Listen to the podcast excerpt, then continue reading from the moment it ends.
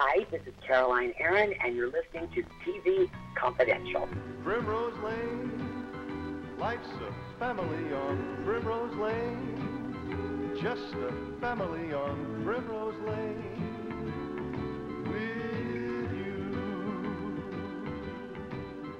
Ed Robertson, the reminder that Paul Sadu will join us later on in the hour. We hope you'll stay tuned for that. In the meantime, Greg Ehrbar is with us for another look at recently released DVD, Blu ray, and streaming titles that we think you will find of interest. Greg Ehrbar, author of the forthcoming comprehensive biography of Hanna-Barbera, the title of which is Hanna-Barbera, Their Recorded History, published by, going to be published by the University Press of Mississippi. And if all goes well, will be due out either late 2023 or spring of 2024. You can read Greg Ehrbar twice a month, cartoonresearch.com. What do you have for us today? The Smith Family, starring Henry Fonda. The Smith Family. It was a two. It was a show that ran two seasons on ABC in the early 1970s. Uh, it was Henry Fonda's second attempt at a weekly television show, if I remember correctly. The second season of The Smith Family had one of the strangest title sequences ever done in the history of television. Yes. Well, both of them are. The show itself is odd. But the yeah, this ti- the title sequences in the second looks almost like a fake show. It is. It? it is. Now, now we should we should backtrack. It was a strange show in that it was, um, even though it had this, the the premise had all the trappings of a traditional family sitcom at the time. Um, it was presented, it was marketed, and I believe it was written as a comedy hyphen drama. Um, I think in the tradition of uh, as as the courtship of Eddie's father, which was a contemporary of the Smith family, was a comedy drama.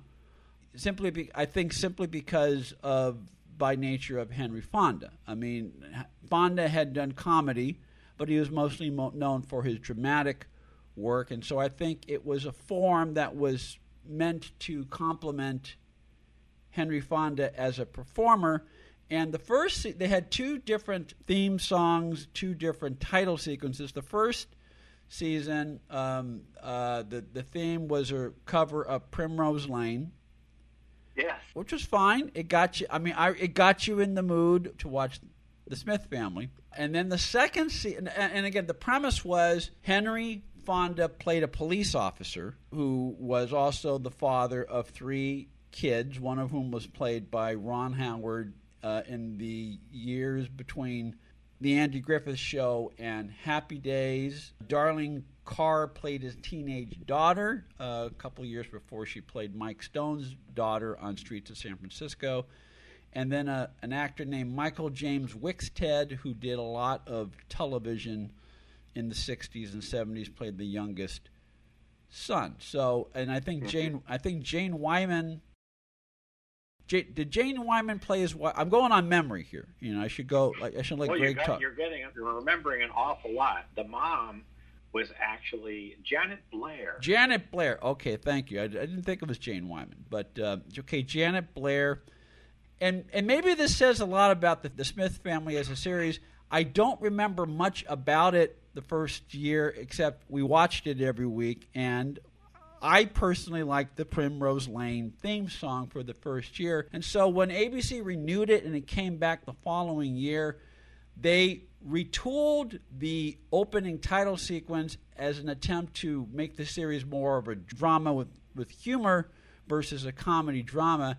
And you have to see this to believe it, but it begins with it, it has a very 70s type action theme music. You know, bum, bum, and, and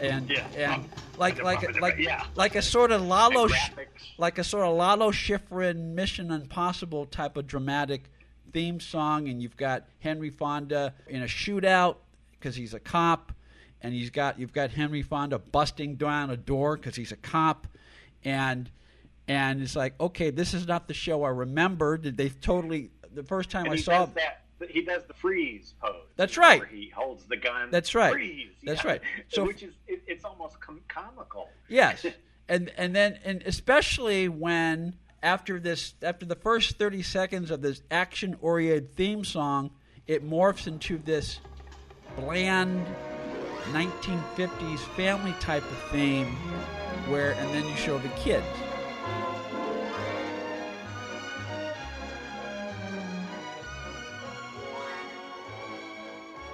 So it's it's the weirdest title sequence I can ever think of.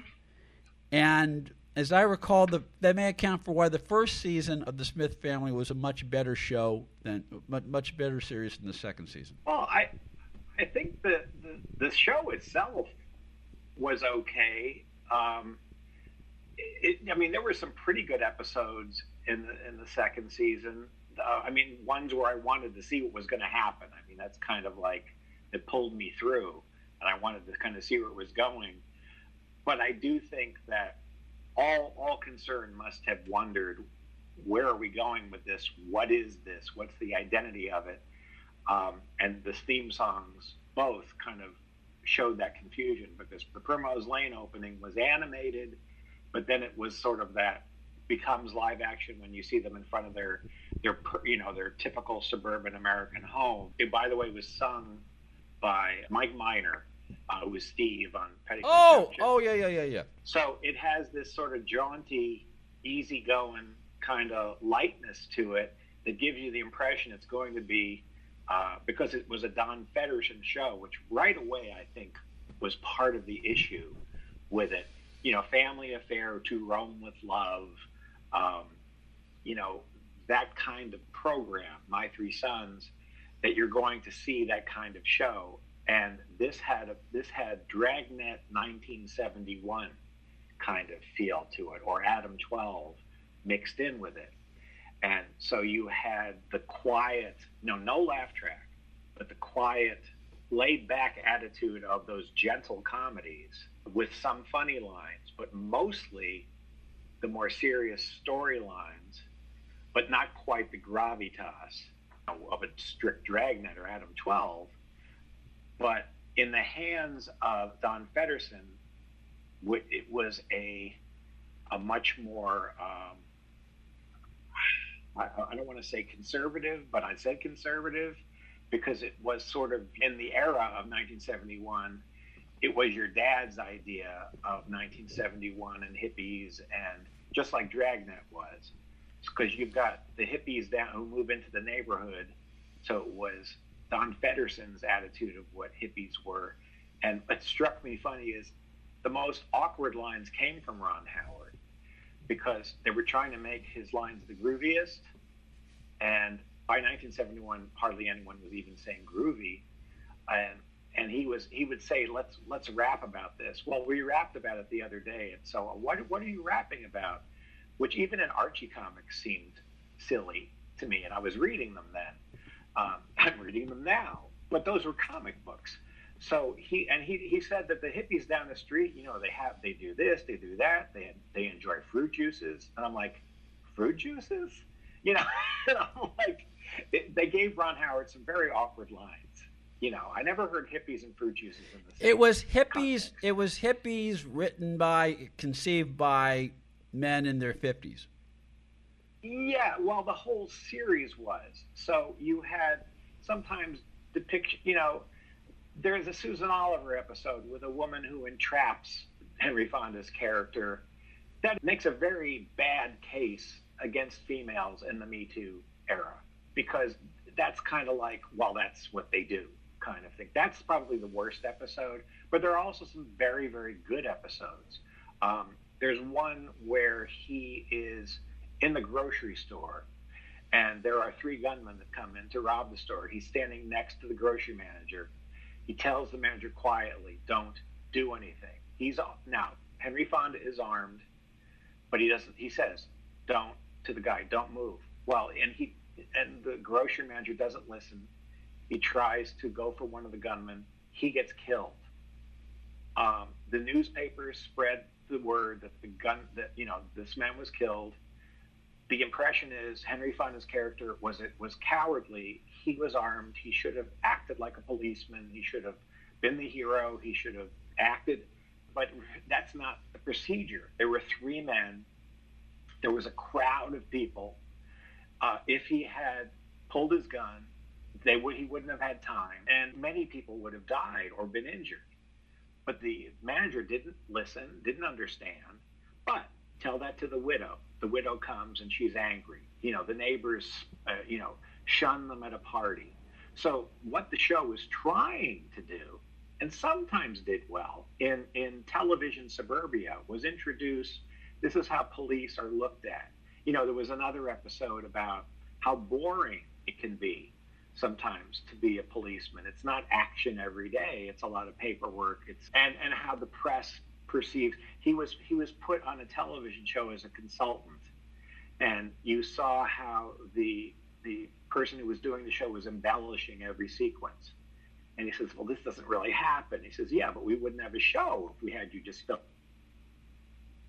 So that was te- and that was an excellent show episode too because it was telling the public which God forbid they should do that now, that what you see in the in media isn't always real. It's just entertainment. Well, that's that's a nice message to send. So sometimes it did do what it was supposed to do, but when it got into issues of the day, it it had a lot of trouble with it. This was the Norman Lear, just in the cusp of the Norman Lear. I mean, All the Family was brand new when this was brand new. But Don Fedderson wasn't Norman Lear. Not everybody agreed with the way Norman Lear was doing it. But Norman Lear took a much clearer stance because you knew where they stood. Don Fedderson was, you know, it was weird. It was like saying all of a sudden my three sons being highly issued. Well, I think like, I think that goes back to something we talked about earlier and the strange second season open is indicative of yeah. the biggest problem with the Smith family starring Henry Fonda is that it wasn't sure what type of show it was. It wasn't sure whether it was a drama with comedy or whether it was a comedy a, a comedy hyphen drama.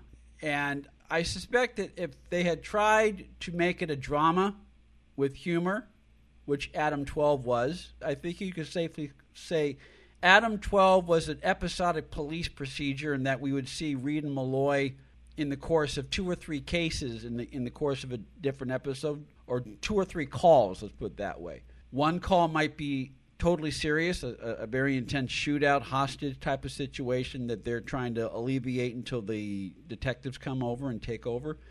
And uh, another call would be totally off the wall which is something that it is a realistic portrayal of a typical day of a police officer. I think if the Smith family tried to do something more like that instead of trying to make it my three sons becomes relevant, I th- I think the show may have had a better chance at reaching an audience and and maybe a longer life. It, well, it, I think it's it's very interesting to watch for that reason because you are seeing television in transition. You are seeing TV. It's kind of like watching a lot of the variety shows. Yeah. It's, they're trying to figure out how to go from one era to another. And and we'll talk about Barney Miller in the coming weeks because Barney Miller is what I'm exploring now. But you know, and how they did it different. But you know, the role of the wife and mother, the role of the the young daughter, you know, that she's going to college. Um, they and how they couldn't really mix the family. Yeah. On on Barney Miller and decided not to. But on the Smith family, it's the same thing. In one episode, the family is used on purpose to, to win a case with an attorney. They find ways to, to work the family into the stories, but when it comes to the danger of the job, which was a bone of contention in early Barney Miller episodes, he's a stoic, very brave uh, officer, and she worries, and they worry, but she also, it's like the wife of a serviceman, you know, and who is a career right uh, service person. She knows that this is what he loves to do. She stands behind him. She this is what she married into. She knew going in that is not Liz Miller. So, but that was the wife of the war and the 50s and the 60s, and that's the Don Fedderson family. You know what I'm saying? Yeah, So yeah. watching the Smith family, you're getting that, and it's Henry Fonda. Yeah. You know. Yeah, and and again, I think it was tailored. It was given a dramatic, so, quote unquote, dignified premise because you have Henry Fonda. which at the time he that was when he was most visible on TV because that's when he was the sponsor of and and I and I quote Rich Little GAF. Yeah, the GAF Viewmasters. The other strange thing you mentioned the opening sequence of the first season. It starts off kind of animated, and then um, as when they when they introduce the actors, you have live action freeze frames, uh, and they're not freeze frames. Henry Fonda is seated in his Barca lounger, and he's got zero expression on his face. And if it weren't for the fact that he's blinking, you'd think it's a you think it's a still, but you keep you keep waiting for him to like break into a smile to show a little bit of warmth. But he's this dedicated cop, so I guess he can't.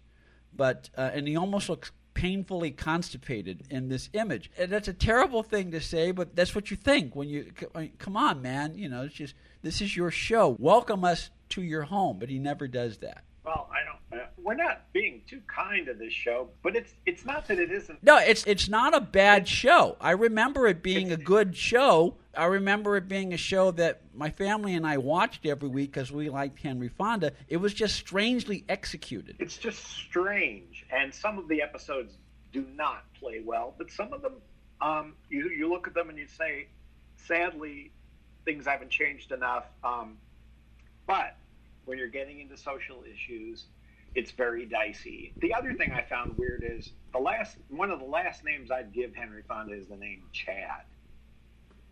That's kind of that's funny. That's right, that was his first name. We're calling him Chad. I'm like, Who, who's Chad? Oh, oh, that's supposed to be Henry Fonda. Yeah, you would think they would call him Hank. Or any, you know, there's a lot of great names that fit Henry Fonda, but not Chad. Chad should be his son's name. His son's name was Brian. Oh, and Michael James Wixted. Uh, we, the, the thing I know him best from is where his name was mentioned for the uh, the Chef Boyardee spaghetti commercial, where he's sitting at the table and he's got his bowl of spaghettios or short macaroni, and the announcer says, "Michael James Wixted, you stand at the threshold of young manhood." You were always eating spaghetti with a spoon, but now, sir, your fork. And then they give him spaghetti, and now you can enjoy the twirly whirly spaghetti with juicy meatballs, you know. And that's kind of what, to me, who Michael James Wixted will always be a little boy who grew up to eat spaghetti. And and co-star with Henry Fonda on The Smith Family. Yeah, and, and also has a strange kind of accent in the first few episodes. I don't know why that is. I thought, well, is he British or something? But Well, because Chad, well, well, perhaps Chad bothered him with another person, but that we, we Well, that was that was the episode we didn't see, but we'll never know. it, Uh, it's a fascinating it's a fascinating time capsule. I'm not you won't, I don't think that you'll be seeing us on on Me TV anytime soon. You know, not every show should have a petition to be brought back, but it is part of what we watched, and it is kind of interesting to see point the point of view of a show that you know it's almost also to me it's like a show that it was a comedy or it was a drama it was a comedy show and they had very special episodes and we didn't get to see any of the funny ones all we saw were the very special episodes Yeah, and you know uh, the Smith Family, both seasons are available on DVD. Uh, they were released by a company uh, called VEI Entertainment, which is, I believe, their home basis in Canada. Um, while the series itself is out of print, you can't find it on VEI directly. However, you, you can still find the Smith Family on DVD through Amazon.com. We checked this before we went on the air. Some episodes of The Smith Family are also available on YouTube on a YouTube channel called Times Past Television. You can read Greg Ehrbar twice a month, cartoonresearch.com. Paul Sadu will join us. We come back on TV Confidential. Be part of our conversation. If you like what you hear, have thoughts on this week's program, or have an idea for a future edition of TV Confidential, we'd love to hear from you.